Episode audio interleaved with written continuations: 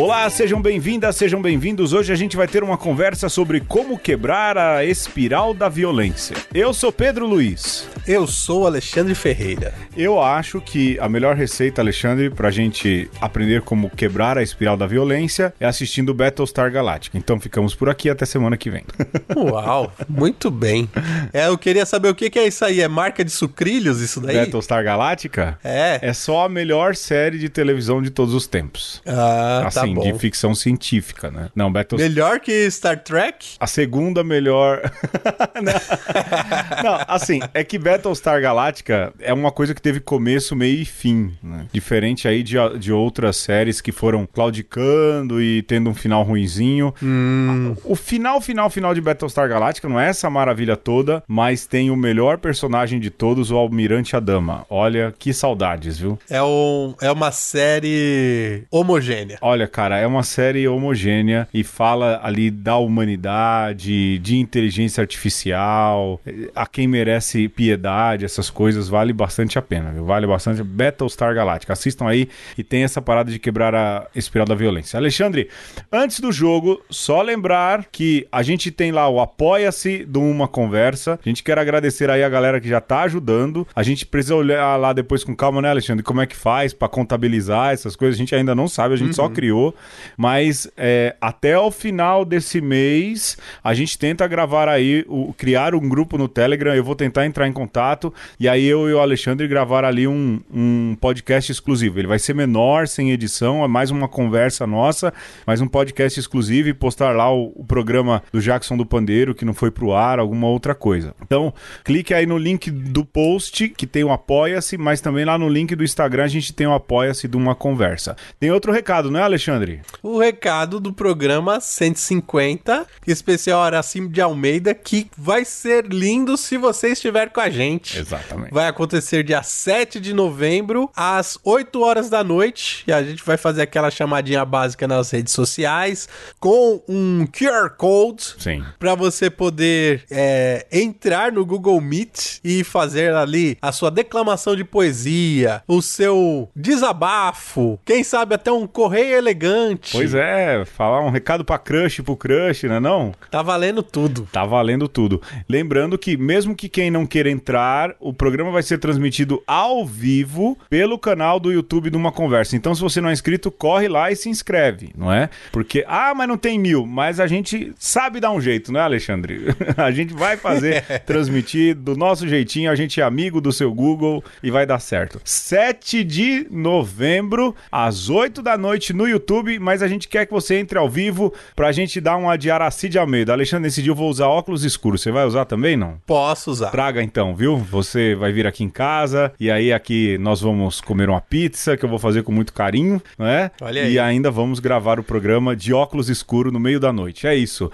Vamos pro jogo, Alexandre? Vamos pro jogo e a gente vai jogar hoje, Pedro, o Ivo Gandalf, Hum! que é aquele jogo que você tem que defender coisas indefensáveis do do jornal Notícias Populares. Ô Pedro, e tá valendo aí qualquer outra notícia que você queira defender que seja indefensável? Ah, Porque a base desse programa é você pensar nesse personagem lindo que é o Ivo Holanda, das pegadinhas. Isso. E também Um grande do. jurista, né? É, e o, e o, Gandalf. e o, e o Gandalf, o, o grande mago da obra do Tolkien. Você junta os dois e dá a ele poder de grande jurista, de- Tributarista. de advogado. Esses dias alguém recomendou você ler, né? Alguma coisa do Ivo Ah. Gandalf. Eu vi lá no Twitter. Exatamente, exatamente. Ai, meu Deus do céu.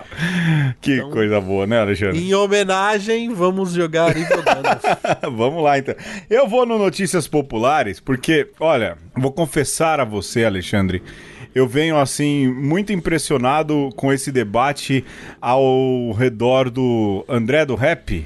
É André Aham. do Rap, não é isso? O nome do André cara do lá Rap. do. Da, da- não pode falar PCC, né? Da facção criminosa, porque é uma facção criminosa que atua em vários lugares e a celeuma jurídica em torno disso. Então, lógico, é óbvio, o cara não deveria ser solto, né? Mas eu já vi gente falar: olha, o cara que leu a lei direitinho fez bem feito. Então, assim, sabe quem é que sai da cadeia com habeas corpus? Quem tem dinheiro. Pobre. Exatamente. Pobre continua é se ferrando. É uma pena, mas se sou eu, ou Alexandre, ou a maioria dos nossos ouvintes, eu acho que não tem ouvinte rico, creio, tenho certeza que não, rico de dinheiro, não. Se a gente cai na cadeia, habeas corpus, só se tiver um juiz muito misericordioso e um advogado muito afim de trabalhar. Ai, chega de chorar. É, não, mas de toda forma, eu acho que a grande discussão desse caso todo é essa, né, Pedro? Primeiro, que tem muita gente que tá cumprindo pena sem nem ser julgado. E segundo, estão usando desse caso pra poder passar a lei de você condenar em segunda instância. Sim. Só pra isso que serve, Sim. né? Ninguém tá interessado em justiça, ninguém tá interessado em prender o André do, André do Rap. A questão é você é, utilizar politicamente e continuar politicizando o judiciário nacional. Exatamente. É isso, né? Porque assim, o André do Rap vai continuar prejudicando pobre também, gente pobre, e nunca vai prejudicar o juiz que o soltou, o ministro que o soltou. Aliás, esses dois nem vão se cruzar. Eu acho que não. Alexandre, então eu já abri aqui notícias populares no YouTube, no YouTube não, no Google, né? Tudo igual. É, e eu tenho que escolher uma ou eu posso fazer no Unidunité ou no Para? Eu vou contando e você dispara e onde parar eu tenho que fazer a defesa, como é que é? É o seguinte, não, ó, você vai escolher uma pra eu defender e eu vou escolher uma pra você defender. Hum, bora então, bora então. Deixa Tá. eu escolher aqui uma pra você. Chega de beber diabo, né? Também já. Já foi. ah, mas eu já achei uma muito boa aqui. Ok, já Vai. achei, já achei. A manchete é: Mulher dá à luz uma tartaruga.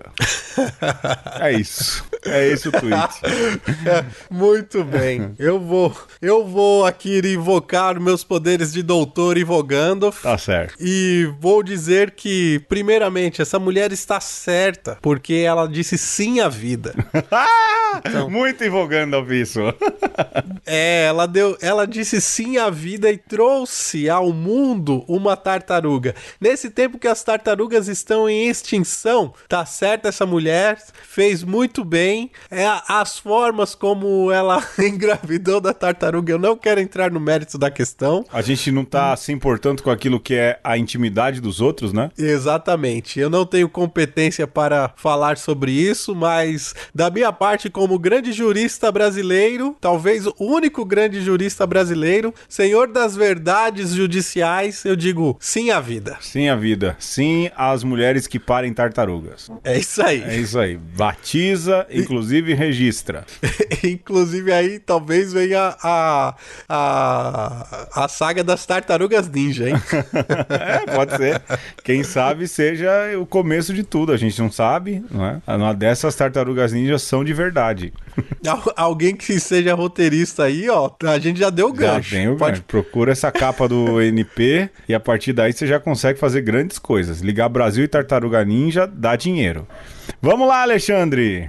Agora, pra você, Pe- Pedro, olha, nessa capa tem coisas como garota de 20 anos é degolada em Itapevi. Nossa, não. 100 mil testemunhas de, de Jeová no Morumbi. Hum. Mas eu vou escolher pra você a seguinte: a, a primeira notícia, O a maior headline. de todas. Exato. Preso o justiceiro Chico Pé de Pato. Preso o justiceiro Chico Pé de Pato. Exatamente. Eu vou sair em defesa do Chico Pé de Pato, certo? Claro, você é doutor invogando. Por você quê? é capaz de tudo. Porque ele é um justiceiro. O que faz um justiceiro? O justiceiro, ele aplica a justiça aonde a justiça, às vezes débil, às vezes não tão ágil, ela chega, não é? Hoje em dia a gente não vê tanta gente fã do justiceiro dos quadrinhos, que é um personagem é. todo tortuoso, todo errado, mas as pessoas, não, mas ele tá fazendo o que eu faria. Faria um caramba. Mas eu vou usar essa desculpa, porque eu quero jogar pra galera, pra galera Claro. do Zap, pra galera do Twitter, não é? Pra galera das redes sociais, do, do algoritmo, da galera do algoritmo, na verdade, que É claro. o justiceiro é sim, ser justiceiro é uma coisa certa, tem mais é que ser justiceiro mesmo, descer paulada em quem faz coisa errada, fazer a justiça com as próprias mãos, seja com um tiro, porrada e bomba, não importa. E aí eu vou defender o pé de pato, porque o pé de pato fez mais do que certo, e eu vou tentar fazer com que um ministro dê um habeas corpus pra ele, porque ele merece estar fazendo aquilo que a justiça e a, polícia não faz. É isso. Você vai escrever um, um artigo lá no seu blog sobre isso. Vou fazer uma petição, vou me nomear advogado dele. Advogado, na Debra, Associação dos Advogados do Brasil. Muito bem. Chega, né, Alexandre? chega, chega. Vamos pro que é bom. Bora.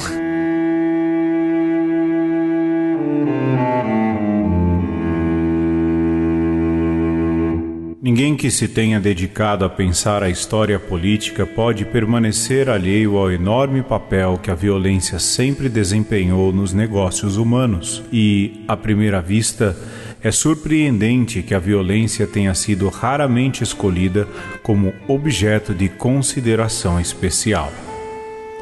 Isso indica quanto a violência e sua arbitrariedade foram consideradas corriqueiras e, portanto, negligenciadas. Ninguém questiona ou examina o que é óbvio para todos. Aqueles que viram apenas violência nos assuntos humanos, convencidos de que eles eram sempre fortuitos, nem sérios, nem preciosos, ou de que Deus sempre esteve com os maiores batalhões, nada mais tinham a dizer a respeito da violência ou da história. Quem quer que tenha procurado alguma forma de sentido nos registros do passado, viu-se quase obrigado a enxergar a violência como um fenômeno marginal. Bom, a gente acabou de ouvir aí a filósofa que tá na moda, né, Alexandre? Hannah Arendt tá na moda, né?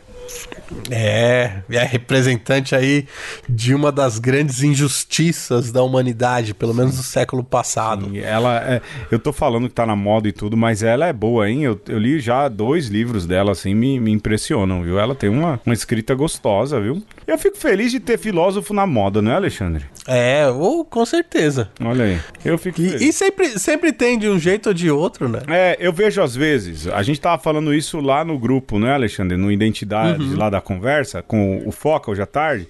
A galera malha, o Karnal, o Clóvis de Barros, o Cortella. Pois eu acho é bom que esses caras estão aí. Melhor eles falando aí, não é verdade? Do que Isso. Rodrigo Constantino, do que aquele outro lá da Pingo nos Is lá, sei lá o nome desses caras, Alexandre Garcia. Melhor esses caras falando, pelo amor de Deus, cara. Ah, a galera implica com qualquer coisa também. Isso é, uma, isso é uma novidade, você ter filósofos ou divulgadores de filosofia e divulgadores científicos como Átila Sim, sim. e também Yamarino, Sim. que não é o Foca, é, na crista da onda. É, é Sim. fantástico. Ah. Isso é algo inédito no Brasil. Pois é, eu acho ótimo. Eu, olha, tem gente que fala, ah, mas o Karnal tem que. Pode ver os vídeos dele, ele fala bonito, aquele jeitinho pausado dele. Pode ver lá o Clóvis de Barros. Aquela tudo. cabeça lustrosa Cabeça, dele. pois é, uma figura assaz Uma, diferente. uma cabeça brilhante em todos os em sentidos. todos os sentidos. Eu acho inteligente, gosto, tem que ver mesmo, tá certo. Se as pessoas ouvissem mais o Karnal, não fazia as besteiras que faz na vida. Aliás, falar nisso, né, Alexandre? Né, já que o papo é sobre quebrar a espiral da violência, a gente poderia começar por onde a gente consegue mais ou menos navegar bem, não é, Alexandre? Que é a questão da teologia e da Bíblia, né? É, vamos pra nossa praia. É, vamos carnalizar a gente, né? e aí, Alexandre, eh, eu fiquei com vontade de ler, eu nunca li esse livro, eu fiquei com vontade de ler a, a história de Caim pela visão do Saramago. não é? É, eu nunca li também. Porque se tem um primeiro exemplo de quebrar a espiral da violência nas Sagradas Escrituras, é ali na treta de Caim com Abel, não é? Aqui não importa, pessoal, mas por que que matou? Por que que aceitou de um, não aceitou de outro? Pessoal, a discussão é complicada, vocês têm que ter aula com o professor Zé Pedro, né, Alexandre? Saudade do Zé Pedro, Zé- grande padre José Pedro, não é? Tem que ter aula com esses caras pra entender. Da Diocese de Santo André. Diocese de Santo André. Fera, hein, Alexandre? Fera, né? Mas Caim, ele tem um ato violento violento com Abel, ele tira a vida de Abel, do próprio irmão, uhum. por ciúme e tudo. E aí ele é condenado por Deus, né? Deus coloca uma marca, um sinal na testa de Caim, na fronte de Caim, para que se alguém o encontrasse, não o matasse, ou seja, para que ele não sofresse ou não tivesse na carne o mesmo destino que o próprio irmão. Isso é quebrar a espiral da violência, né, Alexandre? Sim. É interessante você pensar que ali na história de a Caim e Abel, você tem uma humanidade é, juvenil, né? Uhum. É, é, que acabou de nascer. Você tá falando do, dos primeiros seres humanos. E, biblicamente falando, ali está o primeiro assassinato e com motivos religiosos. Sim. Né? É, isso é verdade, é, olha mesmo. Pra gente, pra gente fazer um link Sim. com o programa passado, Sim. porque, de certa forma, aqui estamos fazendo uma, uma continuação, né, Pedro? Sim. Eu, uma vez, conversando com um amigo nosso, que é teólogo, agora ele é doutor é, em História da ciência, Pedro. Olha só que bacana, muito que bem. e a gente chegava à seguinte conclusão: qual seria o melhor sacrifício do que o sacrifício de Abel? Abel. O próprio, né? O próprio Abel, né? Então, se você olhar o assassinato de, de Abel como também um ato sacrificial, você pode fazer, como os padres da igreja sempre gostaram de fazer, é, enxergar o fratricídio primordial como uma prefiguração do que vai acontecer com Jesus. Olha, eu acho isso sensacional. Se você for ver do ponto de vista da antropologia da religião, de fato, ora, se Abel agradou a Deus pelo que ofereceu, e se a oferta é sempre algo que agrada a Deus, Caim fez o sacrifício perfeito, então. Falou, é, se você é. gosta tanto, eu vou molar ele no altar pra você também. Era o, o sacrifício perfeito possível naquele momento Sim, da humanidade. Né? Prefiguração né? do que faria Jesus depois, né? Lógico, a, a, a leitura é. dos Santos Padres é essa, né? Bom, o Saramago, e aí eu procurei o livro, não é um livro que tá fácil fácil de encontrar, tá caro pra chuchu. Eu sou um homem que ainda preciso de trabalho para comprar livro, né? Não dá para comprar tanto livro assim. Né? e aí, rapaz, eu achei interessante que ele fala de Caim como um condenado a viver, não é? A viver Exato. com o crime que cometeu, e isso quer queira ou quer não. Ele pesa em alguém que tem uma consciência mínima do que faz. É lógico que tem gente que não tá nem aí, tá pouco se importando para as vidas que tirou, não é isso? Mas toda vez que a gente peca, que a gente gente faz um erro, a gente normalmente fica ali é, remoendo isso e, e pensa é, e vai ser um pouco, não perseguido, mas volta e meia o erro que se cometeu vai visitar a gente, quem tem um pingo de consciência Sim. bem formada, não é? E Caim ainda carrega uma marca na testa, não é? E certeza não existia espelho, mas é aquilo, a cada vez que Caim pôr a mão na testa, ele vai sentir a marca do mal que ele fez. Não basta somente o, a dor e o remorso remorso, mas também uma lembrança física, mas uma marca que vai impedir ele de morrer, não é? Na obra do Saramago, se eu não me engano, ele acaba vivendo muito mais do que deveria, né? Quase que vai virando gerações, me corrijam se eu estiver errado, não é? Mas é um jeito que Deus tem de quebrar essa espiral de violência. Olha, você matou, eu vou não vou pagar com a mesma moeda, eu não vou matar você, eu não vou vingar a morte. A gente para por aqui, ainda vou colocar uma marca na sua testa para que ninguém dê a você a chance de se redimir, né, com a própria morte desse mal imenso que você fez. Mas não fica aí, né? Se essa se esse olhar do primeiro testamento e de Caim e Abel ficasse registrado como não alimentar a espiral da violência, seria bom. O problema é que não fica aí, né, Alexandre? A é. coisa involui, se você for ver, na minha opinião. O que eu fico admirado nessa história, ou no personagem Caim, é que ele é imaturo desde o começo. Sempre. Ele é imaturo na, no sacrifício que ele faz primeiro, né? Parece que não é o melhor que ele pôde oferecer. Depois ele é imaturo no que faz com o irmão. Depois, quando Deus pergunta ele, o questiona, assim como fez com os pais dele que ainda estavam no paraíso é, Deus o questiona, mas cadê seu irmão, Caim? Ele. Ah, Fracassou isso não é guarda-costa. comigo. Eu não sou o guarda do meu irmão, não sou o cuidador do meu irmão. Depois, quando Deus fala pra ele o que acontecerá com ele, ele fala mais uma vez reclama, né? Mais uma vez, quase como se tivesse ali é, querendo se esquivar do que do que viria. Então, Caim é sempre esse imaturo que não assume as consequências dos seus atos e não pensa muito no que vai fazer. Faz depois é que, que vê o que acontece. E aí, diante da possibilidade da morte, que parecia muito certa e até aos olhos de Caim muito justa, no fim, quando ele reclama pra Deus, é isso que ele tá falando? Bom, mas desse jeito eu vou morrer. Sim. Se eu sair por aí, alguém souber do que eu fiz com meu irmão, vão me matar também. Como quem diz, é o, é o natural que aconteça. Sim. E aí Deus fala: Não, você não vai morrer, não. Você vai ser marcado pelo seu erro, mas você não vai morrer. Sim, né? sim. E essa quebra da espiral da violência primeira através de Deus já denota um programa para a humanidade aí que, como o Pedro disse, falou, não entendeu até hoje e por isso continua piorando até hoje a situação. É, porque assim, se você andar mais pra frente nas Sagradas Escrituras, aí você pega ali Êxodo, Levítico, Deuteronômio, há o olho por olho, dente por dente. né? Você, Pois é. você tira o olho de alguém, então você vai ter o seu olho tirado. Você tirou o dente de alguém, você vai ter o seu dente tirado. Você tira o boi de alguém, você vai ter o seu boi tirado, né? Isso Exatamente. É, tem a questão do boi, pessoal, ser ali um personagem A muito... tecnologia de ponta da época. É a né? tecnologia de ponta e se o pessoal fala de carro hoje em dia, na época se falava muito de boi. Aliás, um bom exercício para você que está aí nos ouvindo é pegar ali Êxodo, não é, Alexandre? Êxodo, Êxodo. Deuteronômio, Levítico, pegar ali todos os livros de Pentateuco, Gênesis, pode pegar Gênesis também, né, em números, e toda vez que você vê a palavra boi, você grifar, e você vai ver o tanto que tem de boi, na verdade, né? Pega só Êxodo 20, Sim, que é sim. uma delícia. Sim, sim, é a boiada do Salles, não é?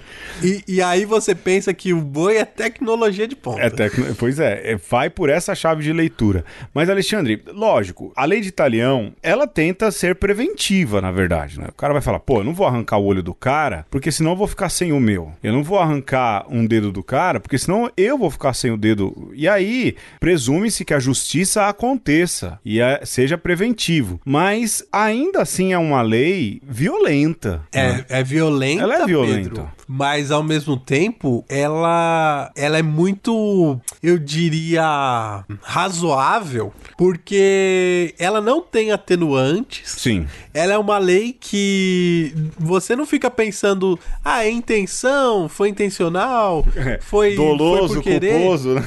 É, não tem nada disso. É, pensa assim, Pedro, a gente, por exemplo, se nós fôssemos metalúrgicos e esti- estivéssemos trabalhando ali numa linha de produção e você, sem querer, faz alguma coisa, eu sou seu companheiro ali e por algum motivo um, um- você faz alguma coisa que corta o meu dedo, ca- arranca um dedo meu, né? Sim. E pela lei de Italião, os caras iam chegar lá e falar: Bota o teu Pedro, dedinho aí. Bota o teu dedinho aqui. Não, mas não sei o que não, filhão. Não tô perguntando se foi por querer, se não foi. O outro não perdeu o dedo, não foi você que fez o outro perder o dedo, você vai perder o dedo também. Sim, sim. Né? Olho por olho, dedo, dente por dente. Ela é uma lei chamada apodídica, né? Ela não é casuística que olha caso por caso. Ela é uma lei que é isso, olho por olho, Exato. dente por dente, não é? Não é hoje, como diz o Alexandre, por exemplo, se você tem ali um homicídio, você tem um homicídio que é culposo e doloso, tinha a intenção de causar dolo ou não tinha intenção. A lei de Italião, ela é, na minha opinião, violenta porque ela vai pagar a violência com violência. Ela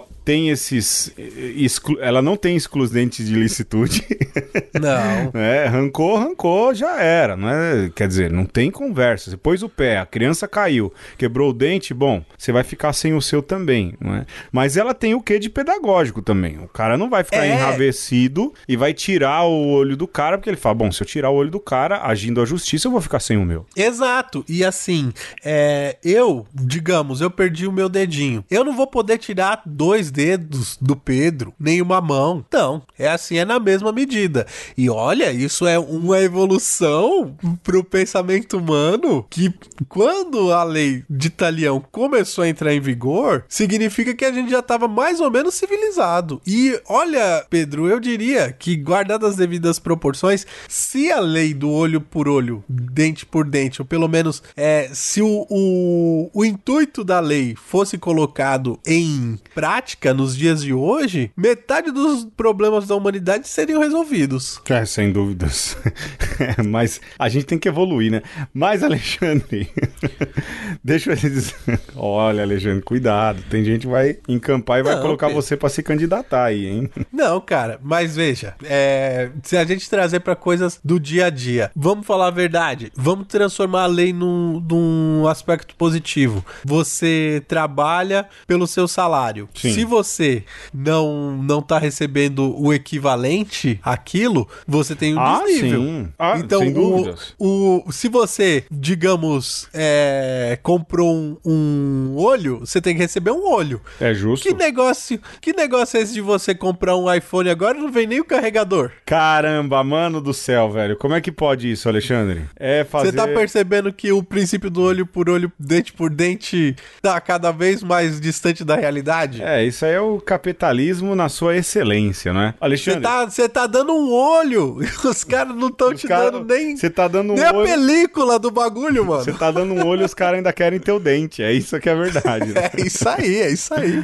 O Alexandre, mas, assim, antes da gente ir pros esses patrocinadores, não significa, mais que eu esteja aqui falando que é uma lei violenta, é porque eu leio mais também a partir daquilo que é a evolução dessa lei que é lá em Jesus. A gente vai falar isso no segundo bloco. Mas não há dúvidas de que há uma consciência de que a violência não faz bem. Né? O Primeiro Testamento ele tem ali uma série de elementos que indicam que a violência não faz bem, os livros sapienciais. O Alexandre pensou aqui um trecho dos Provérbios, não é? O violento recruta o seu próximo e o leva para um caminho ruim. Há um paralelo cegos guiando outros cegos, ou seja, é, o violento ele não partilha daquilo que são os anseios de Deus. Isso para lembrar, não é, Alexandre, que o Primeiro Testamento, as pessoas têm essa mania de achar, né?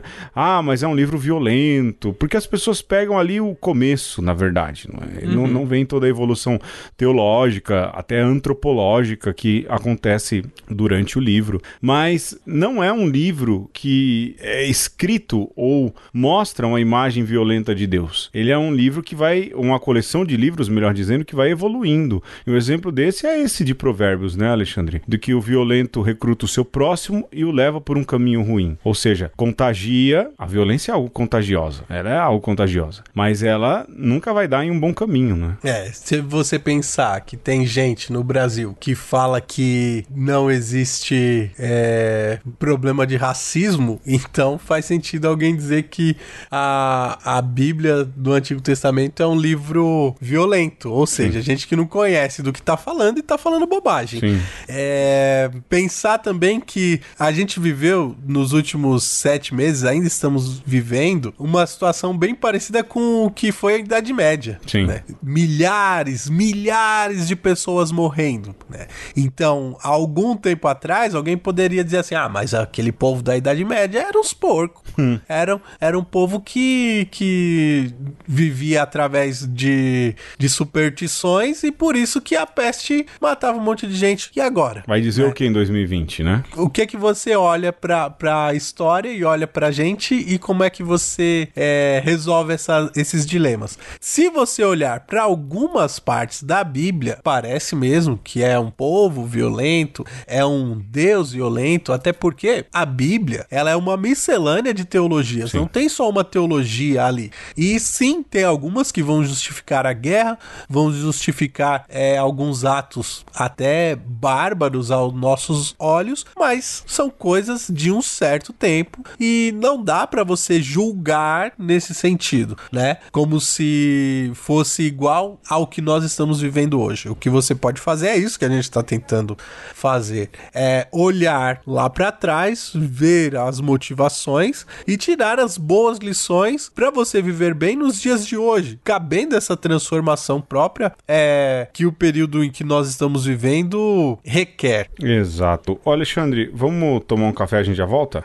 É, Pedro, antes da gente tomar o café, uma coisa pra gente já engrenar bem no outro bloco. Manda. Eu queria falar dessa ligação que tem entre paz e pagamento. Vai lá. Porque é, essas duas palavras, elas têm uma mesma raiz. Né? Eu sou o louco da, das raízes das palavras, das Sim. raízes etimológicas. Né? Porque eu acho que para mim isso ajuda a entender até mesmo as formulações dos nossos pensamentos. Sim. E a gente tem que tirar desde já da nossa cabeça essa ideia de, ah, eu vou colocar aqui a playlist das músicas que me dão paz, para ter paz na minha casa. Ah, É, é, eu vou é, participar aqui deste movimento que com essa bandeira aqui nós vamos conseguir a paz. tá. É, do ponto de vista simbólico, isso é tudo muito bonito. Mas paz, quando é, a gente vai entender a raiz da palavra e vai perceber que tem o mesmo. é, era usada no mesmo sentido de pagamento Ah. lá atrás, você vai perceber que, bem, eu fiz algo, é, seja positivo ou negativo. Vamos pegar o exemplo positivo. Eu fiz um trabalho pro Pedro. Sim. E o Pedro recebeu o meu trabalho. Nós só estaremos em paz quando ele me der aquilo que é Aquilo que é devido pelo trabalho. a- aquilo que a gente concordou. Sim. Eu tô devendo alguma Aquilo- coisa, não, né? Não. Ufa. Não tá. Foi um mero exemplo, por favor. É, então, paz é um boleto pago. Paz, é um Entendeu? boleto pago. E se você tem uma dívida onde quer que seja, né? Nas Casas Bahia, um, um financiamento aí, você não tá em paz. Tá certo. A não ser que você seja uma pessoa calhorda, né? Sim. Só se, só se você for uma pessoa que é, não se preocupa com nada, que vai fazendo dívida após dívida e tá tudo bem, né? Agora, se você é uma pessoa que tem minimamente juízo, se você sabe que tá devendo pra alguma pessoa, aquilo te incomoda. Sim, sim. Então você não tem paz, né? Isso nas relações humanas. Isso também do ponto de vista da injustiça. Se eu sei que alguém fez um mal pra alguém, né? O batedor de carteira veio e, e roubou a minha carteira. Eu quero que o cara pague. Sim. Eu, eu quero que, que ele pare de fazer, no mínimo ele pare de fazer aquilo que está sendo feito. Justo. Então, é essa ideia de paz, é, que é muito plausível, Pedro, é muito evidente, né, de que as coisas só estarão em paz quando todo mundo tiver aquilo que é devido, né? E que nós arquemos com as consequências daquilo que, que a gente faz, né? Tá, aí se liga muito nesse sentido com a ideia de que a paz é fruto da justiça. Né? Porque tem gente que tem dívida que não adquiriu, e aqui eu não tô falando nem do Magazine Luiza, nem das Casas Bahias, mas dívidas sociais, e elas só vão ser pagas quando a justiça acontecer. Quando a gente reparar, por exemplo, o erro histórico que temos com os negros, e aí a política de cotas, é, também tem a questão dos pobres, o Alexandre, né, fala muito mais também daquilo que é a cota social que precisa existir, e, e- e de fato, ou seja, a paz, ela só vai existir quando todas as injustiças forem pagas. Aí há uma relação perfeita com o próprio profeta Isaías. Olha, eu não tinha E- pensado dessa maneira. E por isso que quando a gente fala de, de cidadania, a gente não fala só de direito, mas fala também de dever. Sim. Então, é o seu dever, é dever do Estado. O que que o Estado tá devendo pra você? Certo. É isso. E deve muito. A- Aqui a gente pode ir pro despatrocinador. Bora. A gente já volta. O malandro na dureza. Senta à mesa do café, bebe um gole de cachaça, acha graça e dá no pé. O garçom no prejuízo, sem sorriso, sem freguês, passagem pela caixa, dá uma baixa no português. O galego acha estranho que o seu ganho dá um horror ao lápis, soma os canos, passa os danos pro distribuidor. Mas o frete vê que ao todo há engodo nos papéis. E pra cima do alambique Dá um trambique de cem mil réis Cineiro nessa luta, grita puta que o pariu. Não é idiota, trunca nota, lesa o banco do Brasil. Nosso banco tá cotado no mercado exterior Então taxa a cachaça a um preço assustador. Mas os yankees, com seus tanques, têm bem mais o que fazer. Proíbem os soldados aliados de beber A cachaça tá parada, enfeitada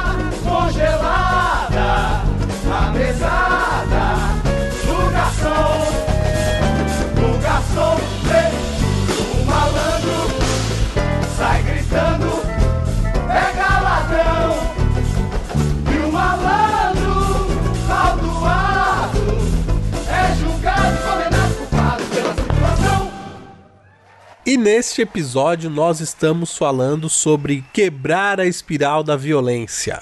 Se tem um certo grupo no poder hoje que estabeleceu o gabinete do ódio, a gente vai propor aqui que se crie então o gabinete do amor, né, Pedro? É, só amor. Porque no fim das contas só tem um jeito da gente vencer o ódio. Amando. E não é com mais ódio, horas bolas. Não é, não é. Olho por olho, dente por dente, já foi. Por que que já foi, Alexandre? Olho por olho, dente por dente, a gente vai ficar tudo cego. E banguela. e banguela. e também a gente já viu aí no primeiro bloco que um jeito de você é, quebrar a espiral de violência é você é, cumprir o seu dever, pagar o que se deve. Sim. E aí todo mundo tá em paz. Então, desde já, fica aí as exortações todas, né? De que se você deve alguma coisa, sobretudo pro seu irmão, alguém que pegou aí as HQs do Pedro. Alexandre, você tá mais remoendo isso do que eu, hein? Tô de boa, hein? Devolva minhas HQs! É, então, é, a ideia é essa. É, aqui está a primeira receita para você quebrar a, a- a espiral de violência. Seja, seja uma pessoa pacífica, ande na- nas linhas das trilhas da lei na medida do possível, se as leis não forem injustas, e esteja bem com todo mundo. Não deixe ninguém ter raiva de você. Por favor, meu irmão e minha irmã. Agora, desde que que surgiu um certo Galileu lá nas bandas do Mar de Tiberíades, Bonito. que hein? falava umas coisas bonitas e outros tantos homens ali registraram o que ele falava, a coisa ficou um pouquinho mais complicada. E talvez é complicada pra nós que ouvimos o que esse cara falou, mas muito mais simples vocês vão ver aí, é, do ponto de vista de quebrar as espirais da violência. Então vou seguir aqui, vou citar aqui o que o cara falou. É, vocês têm ouvido isso, olho por olho, dente por dente. Mas eu vou dizer uma coisa pra vocês. Não resistam ao mal. Se alguém der um tapa na sua cara direita, vira também pra eles a face esquerda. E aí, Pedro, durma com esse barulho agora. É, assim, eu acho que duas coisas são importantes aí. A primeira é a moldura no qual essa obra de arte está inserida, não é? Que Ah, é sim. o Sermão da Montanha, que dentro do Evangelho segundo Mateus tem uma importância muito grande, não só pela beleza. O Papa Francisco fala muito da- do Sermão da Montanha, mas porque Mateus é um evangelho escrito para judeus que vêm do judaísmo para o cristianismo, tenta colocar Jesus como o novo Moisés. E o Sermão da Montanha é, além do discurso inaugural de Jesus, também aquilo que é a nova lei dada por Jesus. né? Então, se a gente usou ali os exemplos de Êxodo, Levítico e Deuteronômio para falar do olho por olho, dente por dente, e são livros jurídicos, não é? São livros que têm, pelo menos a segunda parte do Êxodo ali, são, é um livro jurídico junto com Levítico e Deuteronômio, e é Moisés quem, em nome de Deus, enuncia todas aquelas coisas. Agora é Jesus, no Evangelho segundo Mateus, o novo Moisés, quem dá uma nova lei. De onde? De cima do monte, que é o lugar do qual Deus profere essas coisas. Então, como moldura, é? há todo esse sentido do Evangelho de ser uma nova lei, ainda mais dentro do próprio eh, Sermão da Montanha, que é lido e relido e tão falado. Né? Eu acho que isso ganha outros contornos, não é, Alexandre? Porque não é só um dito de Jesus, é um dito de Jesus que tem, dentro do escopo do Evangelho, uma força de lei muito grande. Né? É, e se você for ver todas as coisas que Jesus vai pedindo para aqueles que o ouvem no Sermão da Montanha, você vai perceber que ele sempre coloca a régua um pouquinho mais acima do que era o trivial da época. Sim. É, e com relação à violência, Jesus não faz diferente, né? Ou seja, é como se Jesus dissesse: não só quebre a espiral da violência, mas você encurte um pouco mais essa, essa espiral. Quase como quem diz: olha, a coisa tá tão bagunçado, meu filho, que você fazer só isso, você se preocupar em não ser violento, não vai resolver muita coisa, né? Que intuição, né? Que, que é, se transporte para o sermão da montanha nesse momento e tenha a certeza de que quando você escuta essas palavras e dói no seu ouvido e até no íntimo você tá falando assim, até parece, viu, Jesus? assim foi com a grande maioria daquele povo que tá escutando. Mas, o Alexandre, você falava aí, não é, é, imagina a audiência do Sermão da Montanha.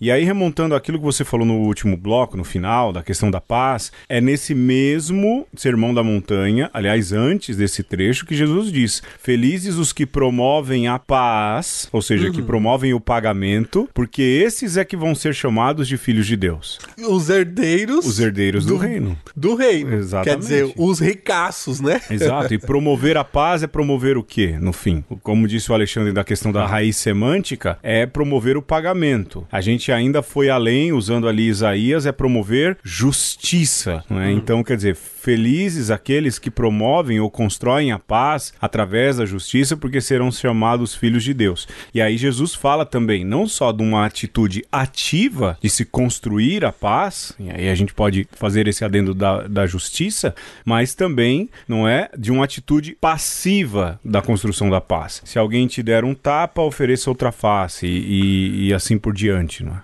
Eu acho, Pedro, que é legal a gente fazer é, esse. Quase que se fosse aqui um, um psicodrama de, de pensar é, a, o que acontece nesse momento quando imagina se alguém vem te dar um tapa na cara e se você tivesse a altivez, o estado de espírito de virar a outra face. Dificilmente a gente vira. Sim. Né? Mas é, é um Rapaz, se alguém me exemplo- dá um tapa na cara, eu vou dar uma joelhada na coxa dessa pessoa.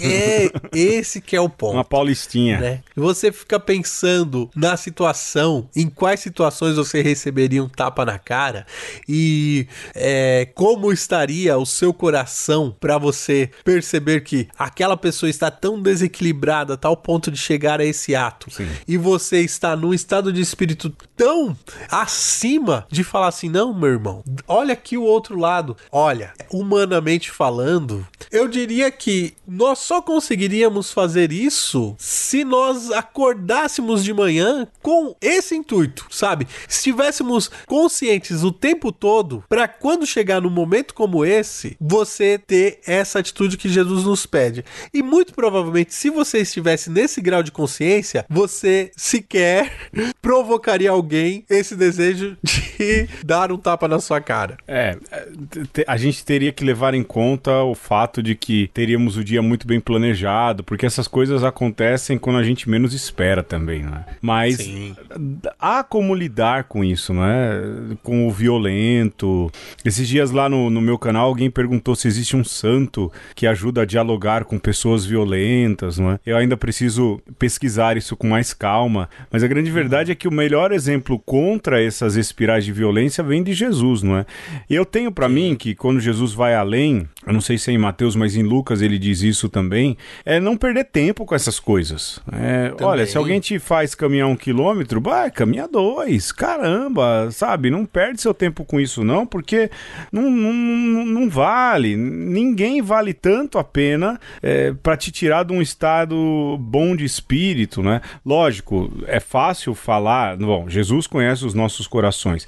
É fácil eu falar, porque assim, eu não convivo com ninguém que faz o inferno na minha vida, mas eu, eu conheço muita gente. Conheço gente, viu? Que viveu com gente que faz um inferno na vida, que não deixa em paz. E consegue passar, não é? É, mas cada um, cada um. Mas o que Jesus diz é isso: olha, não entra na, na violência do outro, não entra na ignorância do outro, não entra na maldade do outro. Não vale a pena. Sim. Não vale a pena. Eu, eu diria, Pedro, que seja a lei de Italião, seja essa provocação que Jesus faz, ela quer nos lembrar uma coisa.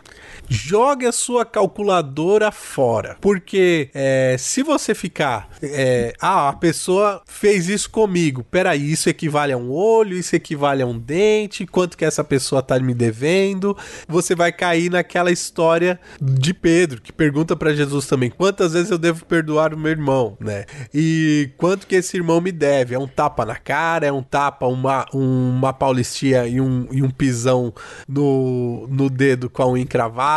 E o que Jesus está querendo dizer pra gente, em via de regra, é que se você viver nessa justiça de calculadora, você vai perder muito tempo da sua vida e não vai ter paz. né? Esse que é o ponto. E por que que a gente vive num mundo tão envolto em violência e em problemas que parecem que não terminam nunca? É porque no fim das contas, a nossa sociedade, ela sempre quer chegar nos tintins por tintins de quem deve o que pra quem. Quem é Sim. o culpado das coisas estarem assim? Como é que a gente vai resolver isso para que nunca mais isso aconteça? É a tal da criminalização, é o tal do cadastro positivo de quem tem o, o nome bom na praça. Filhão, ninguém tem o nome bom na praça. O que tem é gente que sabe esconder os seus BOs como faz o candidato à presidência dos Estados Unidos. Sim. Bom, não há dúvidas, Alexandre, de que há um remédio para tudo isso. né? Jesus ali fala, como eu já citei, ah, não perca seu tempo com as coisas e tudo.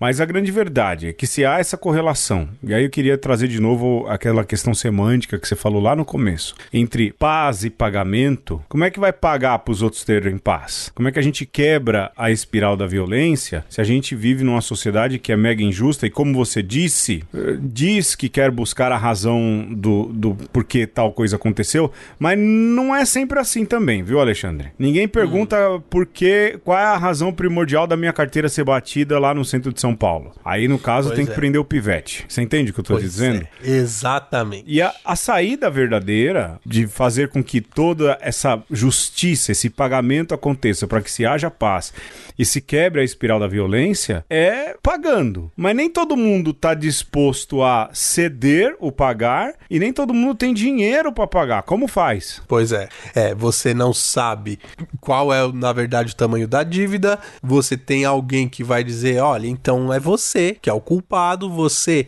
que, que tem que arcar com, com as consequências. E no fim, né, quebra-se a espiral de violência achando um bode expiatório, né? Totalmente contrário daquilo que Jesus fala. Jesus manda jogar a calculadora fora e fala: perdoe, né? Qual é o outro jeito de encontrar a paz? Que não seja com o pagamento, porque nem sempre pagar é possível. Perdoe, né? Pratique o perdão. E isso a gente vê muito no confessionário, né, Pedro? Sim. É, às vezes alguém chega, nós mesmos chegamos no confessionário e falamos: é, eu fiz isso, isso e isso. E muitas vezes a- o mal que você fez é irreparável, né? Só quem pode te perdoar é Deus. Sim. Feliz daquele que consegue perceber o seu erro e consegue reparar o seu erro. Mas quando isso não é possível, o que que resta para a humanidade? Como você quebra a espiral de violência? Perdoe. Sim. né? Seja capaz desse ato magnânimo de dizer pro outro, olha, o que você fez pra mim, nada,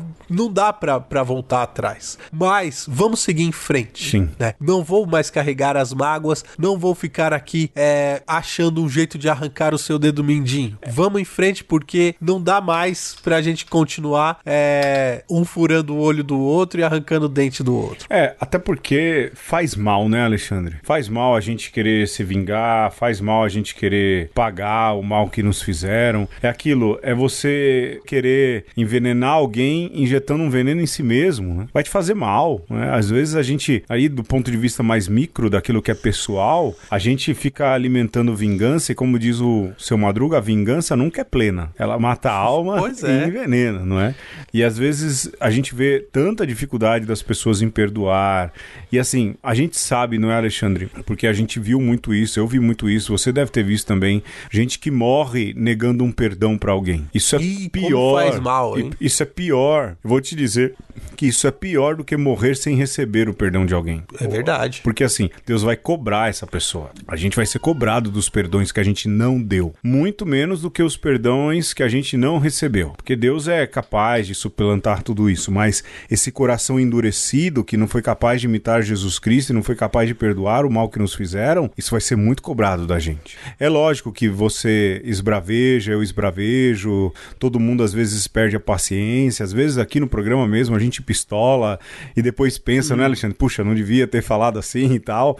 Mas Sim. a gente precisa entrar numa dinâmica diferente, numa, numa dinâmica diferente. E eu digo, olha, quem nega perdão sofre muito mais do que quem não recebe perdão. Eu já vi isso muitas vezes. Essa falta de dar perdão, ela é cancerígena. Ela é capaz de ceifar a vida muito mais rápido. E eu tenho certeza que as contas para se acertar com Deus, não que Deus seja contabilista, elas vão ser muito mais difíceis para quem foi capaz de negar perdão para alguém. Eu acho importante, Pedro, a gente é, frisar bastante aqui que aqui ninguém tá sendo é, fazendo teologia água com açúcar Não, não. e ninguém tá pintando uma, uma nuvem cor de rosas, não. O que a gente tá falando aqui é um estilo de vida que ele é muito exigente, né? Ele é mais exigente do que você sair batendo em quem te fez o mal. Sim, é mais fácil, é mais fácil ser Trump do que ser Gandhi. Tenho certeza Muito disso. mais. Muito mais.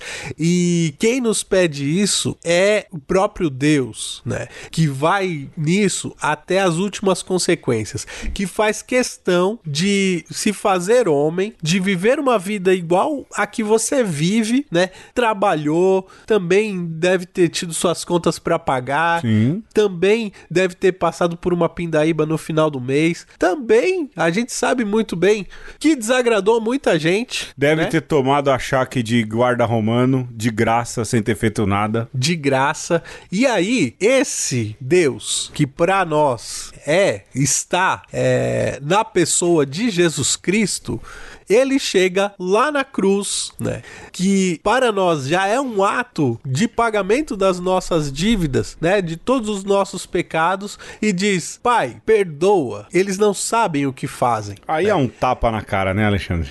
É, o tapa na É o- cara, é, é- é- Dando a outra face. dando a outra face, bicho. E, e no fim, é, Jesus está querendo dizer: Pai, perdoa esses meus irmãos violentos, porque se eles tivessem noção do que eles estão fazendo, eles não fariam. Sim.